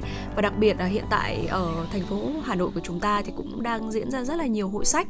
À, và nếu như mà quý vị thính giả trong buổi chiều cuối tuần này à, chúng ta chưa có lịch trình hoạt động gì thì có thể cho con à, cả gia đình của chúng ta cùng nhau đến với hội sách này hoặc là đến với các nhà sách để có thể à, tìm mua những cuốn sách có thể là những cuốn sách về Albert Einstein. Và thu minh tin rằng là các bạn nhỏ của chúng ta sẽ nhận được rất là nhiều những món quà cũng như là những lời nhắn nhủ đến từ những vị uh, danh nhân nổi tiếng thế giới như vậy. Và sau đây trước khi chúng ta đến với những tin tức tiếp theo xin mời quý vị chúng ta cùng lắng nghe ca khúc chống cơm với sự thể hiện của ca sĩ Thanh Thảo.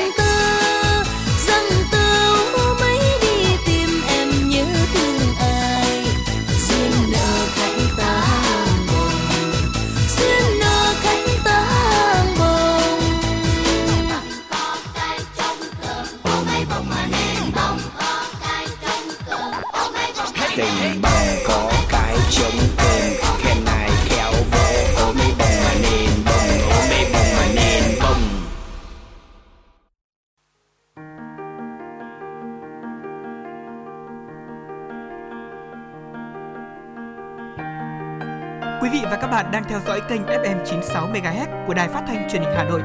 Hãy giữ sóng và tương tác với chúng tôi theo số điện thoại 024 3773 6688. FM 96 đồng hành trên mọi nẻo đường. đường.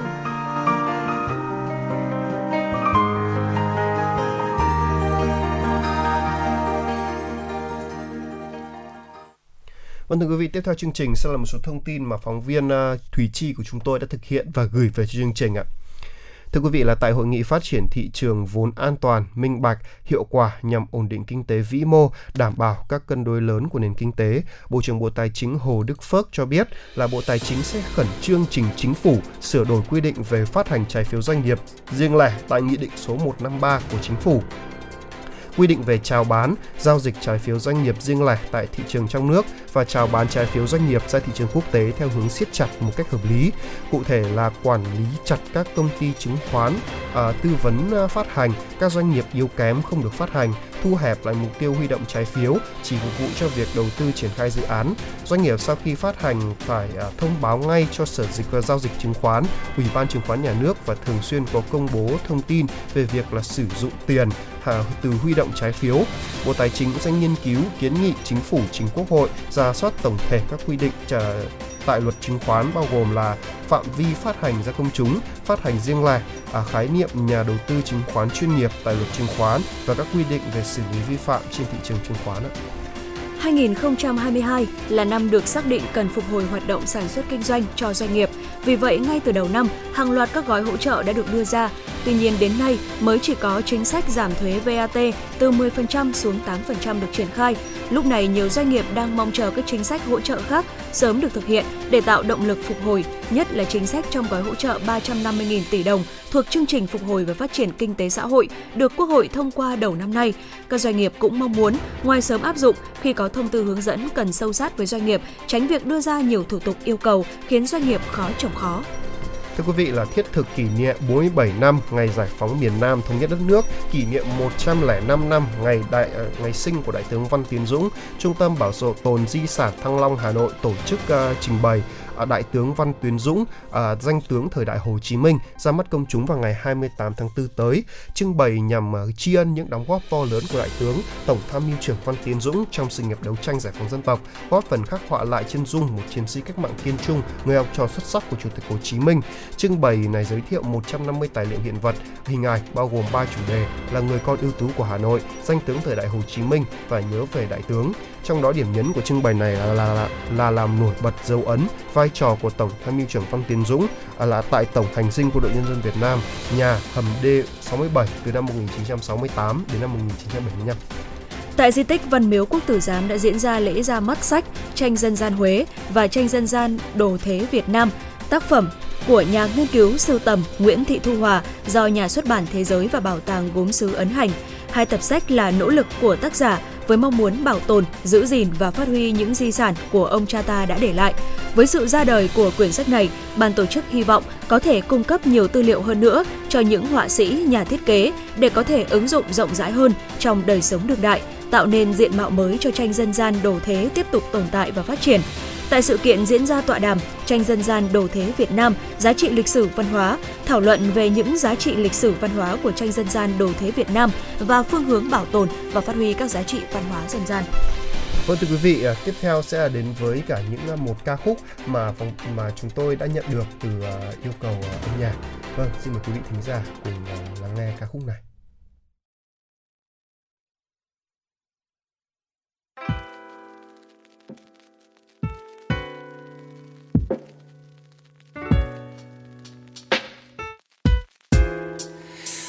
Người ta nói yêu là chẳng mang cho hết đi. Người ta nói yêu là đợi chờ chẳng thấy gì. Tình yêu vốn đến từ nhịp đập hai trái tim. Và anh sẽ là người đem về lại giấc mình hết yêu nhau rồi. hết yêu thật sao dĩ tình yêu do người ta khơi mào sao giờ đây trên bờ mi chẳng giờ lý do thế nào? Nước mắt lại rơi trái tim lại đau thêm mà đêm u sầu. Con đường xưa ta cũng đi phai màu. Let me love you love you. Dù bất cứ ai đến bên nói yêu em họ cũng sẽ vô ý mang theo nhiều đau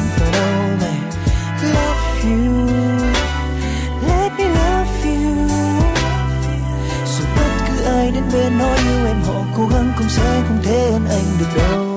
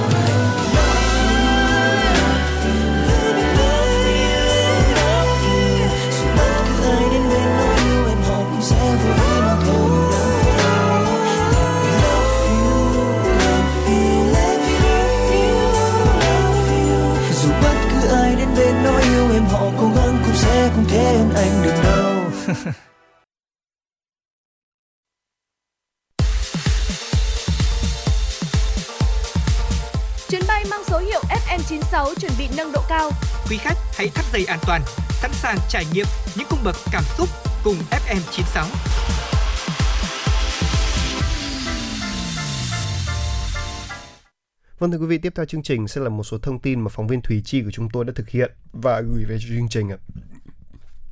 Thưa quý vị là thực hiện chương trình công tác hội và phong trào sinh viên năm học 2021-2022, Trung ương Hội Sinh viên Việt Nam tổ chức hội thi là thủ lĩnh sinh viên toàn quốc lần thứ tư năm 2022 nhằm góp phần kiểm tra, đánh giá kiến thức, nghiệp vụ, kỹ năng hoạt động hội của đội ngũ cán bộ hội sinh viên, tạo sân chơi bổ ích để cán bộ hội được giao lưu, trao đổi kinh nghiệm, thể hiện bản lĩnh, khả năng và phát huy tinh thần đoàn kết sáng tạo trong công tác hội và phong trào sinh viên.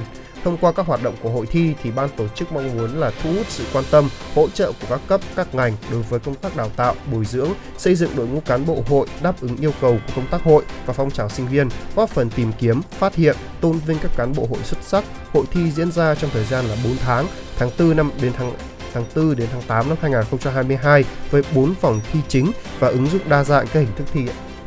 Kỳ thi tuyển sinh vào lớp 10 trung học phổ thông công lập không chuyên năm học 2022-2023 tại Hà Nội sẽ diễn ra vào ngày 18 và ngày 19 tháng 6 năm 2022. Học sinh phải đăng ký dự tuyển 3 bài thi gồm ngữ văn, toán và ngoại ngữ. Trong đó với môn ngoại ngữ, học sinh có thể đăng ký ngoại ngữ thi là một trong các ngoại ngữ bao gồm tiếng Anh, tiếng Pháp, tiếng Nhật, tiếng Đức, tiếng Hàn. Tùy theo nguyện vọng năng lực, học sinh có thể lựa chọn ngoại ngữ để đăng ký thi phù hợp. Sở Giáo dục và Đào tạo Hà Nội không bắt buộc học sinh phải thi môn ngoại ngữ được học ở cấp trung học cơ sở. Riêng trường hợp học sinh đăng ký ngoại ngữ học là tiếng Đức, ngoại ngữ 2 hệ 7 năm thì bắt buộc phải thi bằng tiếng Đức.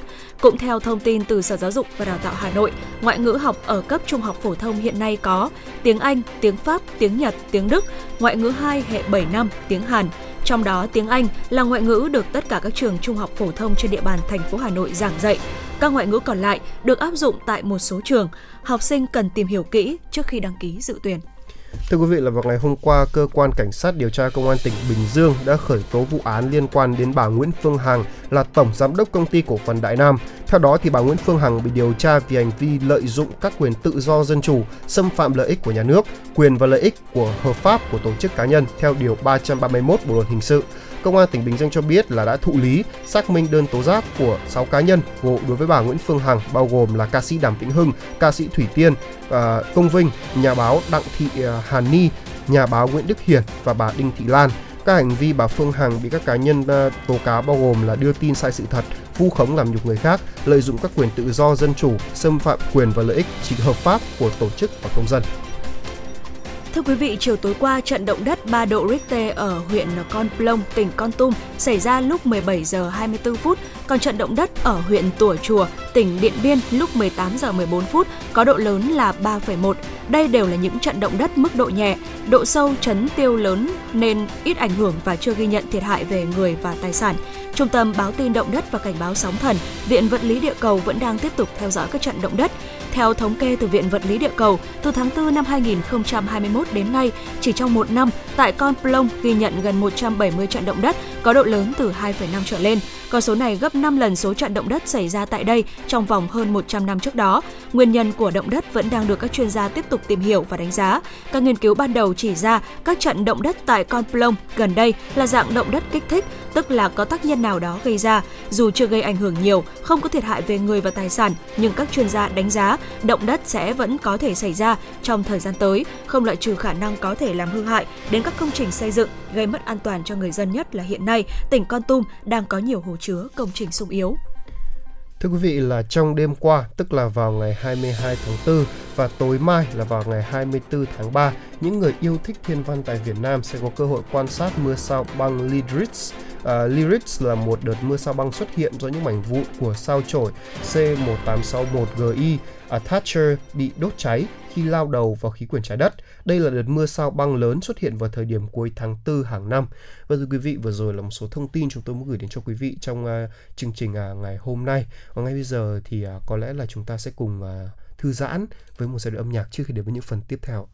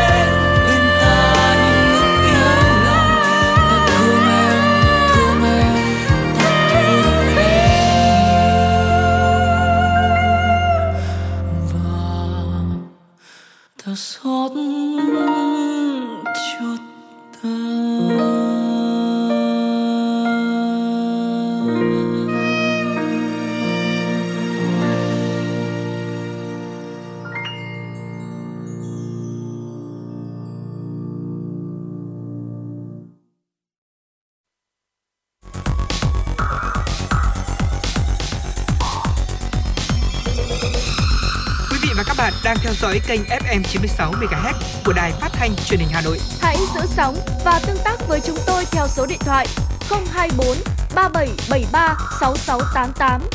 FM 96 đồng hành trên mọi nẻo đường. đường. Vâng thưa quý vị thính giả, quay trở lại đến với FM96 với chuyên mục là điểm đến cuối tuần. À, bây giờ tôi xin hỏi Thu Minh ừ. là mỗi lần là phải làm việc này hay là bây giờ chúng ta nói là chạy deadline đó thì uh, thu minh thường đến đâu hay là làm ở đâu ừ, thu minh thấy rằng là uh, khi mà nhắc tới điểm đến cuối tuần ấy ạ thì mọi người sẽ thường uh, nghĩ tới một nơi mà chúng ta có thể gọi là đi ăn đi chơi cùng với nhau đúng không ạ? Đúng như thế. Uh, thế nhưng mà trong cuộc sống bận rộn thì đôi khi có những người mà họ sẽ phải dành những người những ngày cuối tuần này để có thể hoàn thành công việc của mình. Sẽ có những tuần như vậy đúng không ạ? Và chính vì thế mà tuần này thì chúng tôi muốn giới thiệu tới cho quý vị một địa điểm rất là đặc biệt. Uh, quay trở lại với câu hỏi của anh Tuấn kỳ thì uh, thu minh uh, khi mà phải chạy deadline đi ạ à, phải hoàn thành công việc của mình thì thường là thu minh sẽ dành thời gian ở nhà để có thể làm để đảm bảo được sự tập trung nhất.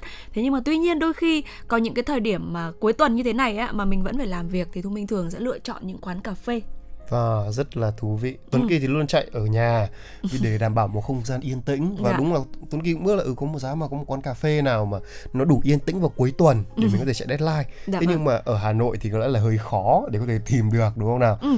thực ra là thu mình thấy là cũng có thế nhưng mà ừ, nói chung là để đảm bảo là yên tĩnh như ở nhà thì đúng là khó thật đúng thật yên tĩnh như ở nhà rất khó và cái tốc độ mạng thì cũng ừ. quan trọng nữa cho ừ. nên là thôi cứ chạy ở nhà ừ. thế nhưng mà ở Tokyo thì lại có một cái quán cà phê rất đặc biệt mà chỉ phục vụ những người sắp đến hạn nộp bài hoặc là để làm việc thôi. Ừ. Đó chính là Manuscript Writing Coffee Cafe ở Tokyo.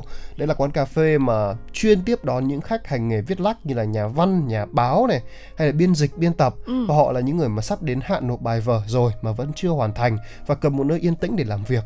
Và mục đích của việc là chỉ nhận nhóm khách này là để duy trì sự tập trung và bầu không khí làm việc nghiêm túc tại đây. À, do người chủ quán tên là Taku Takuya Kawai có có chia sẻ và thông báo. Đấy và cái này thì tôi nghĩ là đó cũng là một phần văn hóa của người Nhật, ừ. đó là họ tôn trọng không gian của nhau. Dạ. Đó và cho nên là họ sẽ thiết lập cái quán cà phê này là để không, những người khác là không làm phiền nhau đó là một điều rất là tuyệt vời. Dạ vâng. và trước khi vào quán thì khách sẽ phải mô tả cho nhân viên là công việc của mình đang làm là gì này cũng như là báo cáo kế hoạch cụ thể sẽ làm. Như là trong ngày là viết được bao nhiêu chữ số trang bản thảo dịch được.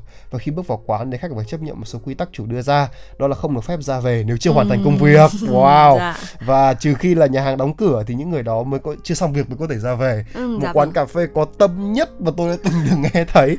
Đó. vâng. Ạ. và phải nói rằng đây là một quán cà phê cực kỳ có tâm. Và nếu như mà thực sự quán cà phê này ở Việt Nam tôi có lẽ là kể cả là trả một triệu đồng cho một buổi làm việc tôi cũng sẵn sàng vì là chúng ta luôn luôn cần một nguồn động lực Ừ. đúng không ạ có thể là tiền và có thể là công việc ờ, nó phải như thế đấy hoặc là những bất kỳ là một cái gì nhưng mà động lực đó thì chỉ là chúng ta tự tạo ra thôi Dạ Thế vâng. nhưng mà có thêm tác động bên ngoài vào tôi cảm giác là ừ cái cái sức mạnh đó sẽ nhanh hơn rất là nhiều. Và đây là Ừ. món cà phê hội tụ đủ yếu tố đó. Dạ và vâng. tôi nghĩ là với bất kỳ giá nào của dịch vụ này tôi cũng sẽ xin chi trả. Đó là điều rất tuyệt vời.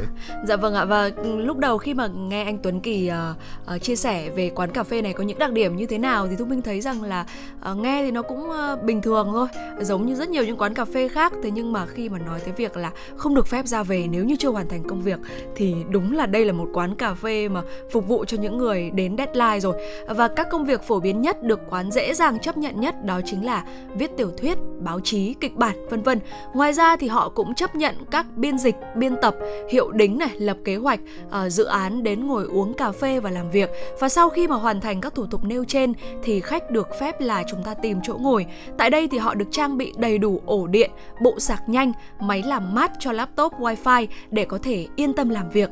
Và nhân viên quán thì sẽ kiểm tra tiến độ công việc của khách sau mỗi giờ. Ngoài ra thì khách cũng có thể là yêu cầu nhân viên góp ý hoặc là ờ, quát tháo nặng nề để có thể thúc đẩy bản thân sớm hoàn thành deadline công việc được giao. wow Dạ vâng ạ. một điều bất ngờ nữa và đó là tôi nghĩ rằng những nhân viên ở đây tôi nghĩ là phải từ cấp thạc sĩ trở lên tôi bắt đầu nghĩ vậy thì thứ nhất là có cả góp ý Ừ. đúng không ạ hoặc là có thể là đây là một cái tôi nghĩ đây là một cái tổ chức Ừ. do các cái giám đốc doanh nghiệp cùng nhau thành lập để hoặc có thể là hỗ trợ đơn giản chỉ là giống như là một người bạn đấy ạ Đúng chúng ta rồi. góp ý nhau là ờ, nên hoàn thành công việc thôi thì mình nghĩ là chắc là chỉ đơn giản như vậy thôi ạ Vâng, và cả đấy tôi nghĩ là họ cũng phải học một cái bằng tâm lý học nào đấy để có thể gọi là hỗ trợ cho chúng ta và tôi nghĩ rằng là đặc biệt là những quán cà phê này thích hợp nhất là khi ở Việt Nam. Ừ. tôi nghĩ là như vậy bởi vì là với cái cuộc sống mà đang đặc biệt là sau dịch bệnh ấy chúng ta có rất nhiều công việc và những người may mắn có nhiều công việc ấy thì họ sẽ phải làm việc bằng 5 bằng 10 lần so với thời kỳ gọi là trước dịch bệnh, tức Ừ. cách đây khoảng hơn 2 năm đó dạ thì vâng tôi thấy rằng là đây là một điều cực kỳ cần thiết và quán thì mới khai trương vài ngày thôi và tính phí khách theo thời gian sử dụng tại quán và giá là 1,32 đô la cho có 30 phút thôi, à, cho Ừ. tận 30 phút. Ừ. Và tôi thấy là đây là một cái giá nếu như ở Việt Nam là 2,3 1,32 đô la tức là khoảng à, 50.000 đi. Ừ. Tính khoảng 50.000 cho 30 phút mà chúng ta có thể làm hiệu quả như vậy thì phải nói rằng đây là một cái quán cà phê rất là tuyệt vời. dạ vâng ạ Và và có một điều đặc biệt nữa là mọi người có thể mang theo thức ăn và đồ uống cá nhân bởi vì ở đây chỉ phục vụ hai thứ hai thứ duy nhất đó chính là cà phê và nước đó những cái món họ còn cân cân căn luôn cả những cái thứ đồ uống nào thích hợp ừ, cho dạ. cái việc gọi là làm việc và cà phê và nước là hiệu quả là một lựa chọn rất tuyệt vời cà phê giúp gia tăng sự tập trung còn nước ấy là sẽ giúp cho chúng ta gọi là tiếp thêm năng lượng à, gọi là tiếp thêm ờ, gọi là ừm, gọi là ừm, sao nhỉ? Gọi là tiếp Sự- thêm ờ, gọi là bù nước. đấy sự tỉnh táo đều những thứ giúp nó tập trung nhiều hơn. Đó là một điều rất là tốt. Đấy chưa kể còn được cung cấp các cái trang bị đầy đủ như là ổ điện này thậm chí có cả bộ sạc nhanh này Ừ, máy làm mát cho laptop. Vì họ cũng biết rằng là nếu như làm việc quá nhiều thì laptop chúng ta sẽ, Sẽ bị nóng lên. nóng lên và cái quạt à, ừm, quạt à, thông gió của cái nó sẽ chạy rất mạnh và khiến cho gọi là cái việc mà tập trung nó sẽ càng khó hơn Ừ. và cũng là để đảm bảo không gian yên tĩnh cho những người khác nữa. Dạ vâng ạ. Đấy. Và Thu Minh thấy rằng là gần như cái quán cà phê này nó đã tạo ra một cái không gian gọi là không gian làm việc đấy ạ. Bởi vì ờ, quán cà phê dành cho những người chạy deadline thì tất nhiên là mục đích của mọi người khi mà đến với quán cà phê này là để làm việc. Chính vì thế khi mà chúng ta ờ, ngồi giữa một quán mà tất cả mọi người đều làm việc thì chắc chắn là chúng ta sẽ có được một cái tư thế là chúng ta cũng sẽ phải làm việc. Bởi vì nếu như mà đến đây mà không làm việc thì chúng ta biết làm gì ạ? đúng đặc biệt là người Nhật là có một cái tinh thần tự tôn rất cao nếu như mà họ thất nghiệp ấy họ sẵn sàng vẫn sẽ xách cặp và và mặc vest chỉn chu để ra ngoài công viên chứ họ không muốn chỉ có ngồi nhà Ừ. đó sẽ là một điều xấu hổ đối với cả những người trong gia đình và đặc biệt là nếu như mà trong một không gian như vậy ở bất cứ đâu trên thế giới nha Ừ, dạ. đó là khi mà tôi làm việc hiệu quả nhất là khi tôi ngồi cùng với mọi một nhóm người cũng đang làm việc Ừ. vì lúc đấy tôi nghĩ rằng ôi nếu như mà mình kể cả mình xong việc trước người ta rồi Ừ, dạ. mà mình không làm việc thì cảm giác mình thật là vô dụng cho nên là chúng ta tôi lại phải tiếp tục kiếm thêm việc để làm hoặc ít nhất là ngồi làm gì ích cho bản thân ví dụ như là ờ, xem những video hướng dẫn này hay là gọi là chúng ta đọc một cuốn sách ừ, để cảm dạ. giác là ừ mình cũng đang phát triển bản thân và họ cũng đang họ đang phát triển bản thân mình cũng đang làm thế. Đấy và còn quay trở lại vấn đề Việt Nam cái việc mà ra ngoài quán cà phê để chạy deadline. Đó thì phải nói rằng là đây là một cái điều mà dành dành cho những cái bạn mà phải có một sức tập trung thật là khủng khiếp vì ừ. sao như vậy vì là quán cà phê ở Việt Nam đa phần là ở đó chúng ta ngồi đấy để có thể gọi là thư giãn ừ. chúng ta ngồi đó để gọi là cùng nhau uh, trò, trò chuyện. chuyện với bạn bè dạ. đấy và những cái tiếng ồn mà từ đó thì sẽ khiến cho chúng ta cảm thấy gọi là có um, rất là khó để có thể tập trung ừ. ví dụ trong khi tất cả mọi người đang ngồi chơi mình mình làm việc thì cũng hơi khó đặc biệt là với những người khó khó tập trung ví dụ chia sẻ với quý vị thính giả là tôi tôi cũng là một người rất là khó tập trung cho nên là tôi sẽ thường chọn không gian yên tĩnh ở như ở nhà chẳng hạn. Dạ. còn nếu ở thư viện thì tôi lại ngại cái việc là ngồi lâu với cả tôi lại rất bị hấp dẫn bởi những những cuốn sách. Ừ. đấy vậy cho nên là tôi sẽ gọi là um, tôi sẽ ngồi ở nhà nơi mà kiểu tôi đã quá quen thuộc rồi thì sẽ dễ chạy hơn dễ làm việc hơn rất là nhiều. Đấy không biết quý vị tính giả như thế nào còn uh, thu minh thì sao? Những cái bạn cần những yếu tố gì để có một buổi uh, làm việc và chạy deadline hiệu quả? Bạn có chia sẻ được không Ừ, Thu Minh nghĩ rằng là cái sự tập trung nó là một điều rất là quan trọng và cái yếu tố mà deadline ấy, có nghĩa là cái ngày mà chúng ta phải nộp bài và hoàn thành công việc sắp đến nó cũng là giống như là một cái cú ờ, đẩy để chúng ta có thể nhanh nhanh sớm hoàn thành công việc. Thế nhưng mà Thu Minh luôn cố gắng sắp xếp là mình sẽ hoàn thành công việc trước deadline khoảng tầm từ 3 cho đến 4 ngày để có thể tạo ra được một cái cảm giác gọi là thư thái trong lúc mà làm việc. Ờ, chính vì thế mà chúng ta có thể phân chia công việc mà chúng ta cần phải làm ra thành nhiều ngày chứ nó không bị dồn nữa. Cho nên là chúng ta có thể sắp xếp và linh hoạt không gian để có thể làm. Ví dụ như là chúng ta có thể làm ở nhà này hoặc là chúng ta có thể ra quán cà phê uh, bình thường thôi. Và đặc biệt là tìm một cái quán cà phê yên tĩnh để làm thì tôi mình nghĩ rằng là cũng rất là hợp lý và cũng phù hợp. Và tôi mình nghĩ rằng là chúng ta cũng có thể tìm được đấy ạ. Vâng đúng là như vậy. Và có rất nhiều những quán cà phê như vậy mà thực sự là Tuấn Kỳ và Thu Minh rất muốn chia sẻ với quý vị thính giả. Nhưng có lẽ là phải để riêng một số vì là những quán cà phê đấy có thể là rất là nhiều nhưng mà địa điểm của nó cũng khá là uh, khó để có thể tìm đấy, nhưng mà chúng ta chia sẻ vào số sau và hy vọng là trong 120 phút trực tiếp của chuyển động Hà Nội trưa nay thì quý vị thính giả cũng đã vừa hài lòng và cũng có những phút giây thư giãn để chuẩn bị cho một buổi trưa cuối tuần nghỉ ngơi. Ừ. Tới đây thì uh, thời gian dành cho chuyển động Hà Nội xin phép xin phép khép lại.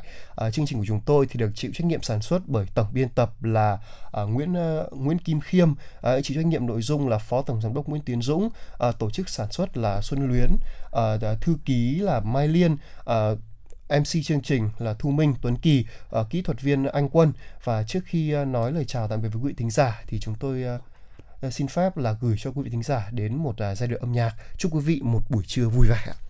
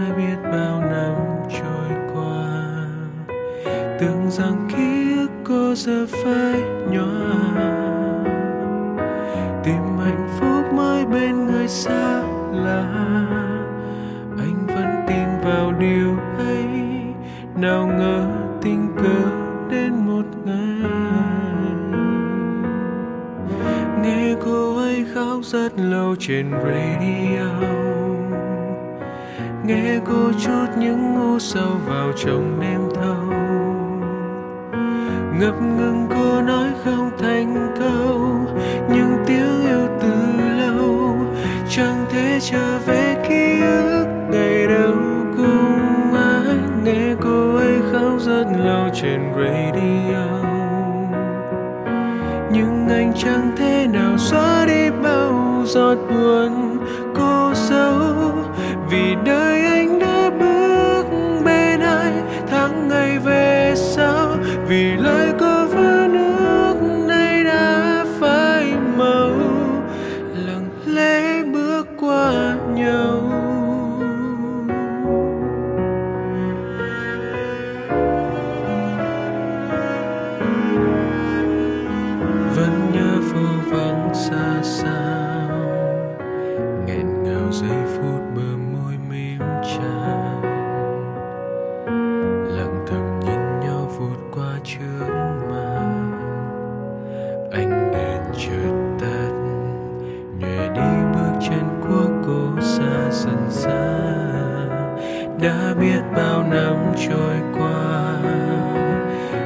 rằng ký ức cô giờ phai nhòa.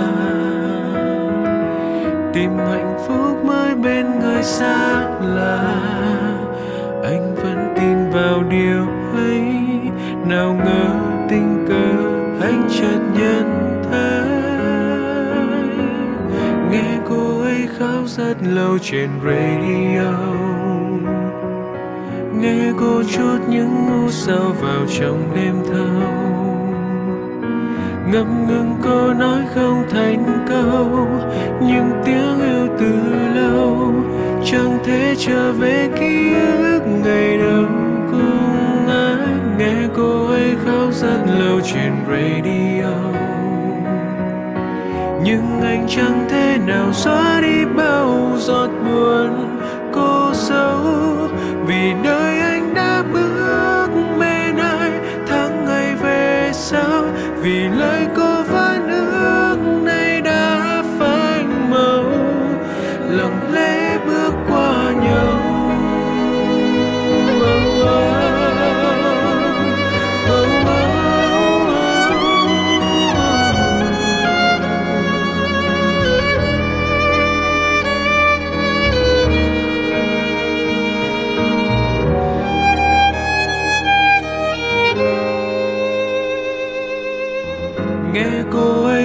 rất lâu trên radio. Nghe cô chút những ngu sao vào trong đêm thâu. Ngập ngừng câu nói không thành câu nhưng tiếng yêu từ lâu. Chẳng thể trở về ký ức này đâu cũng nghe cô ấy khóc rất lâu trên radio. Nhưng anh chẳng thể nào xóa đi buồn cô dấu vì đây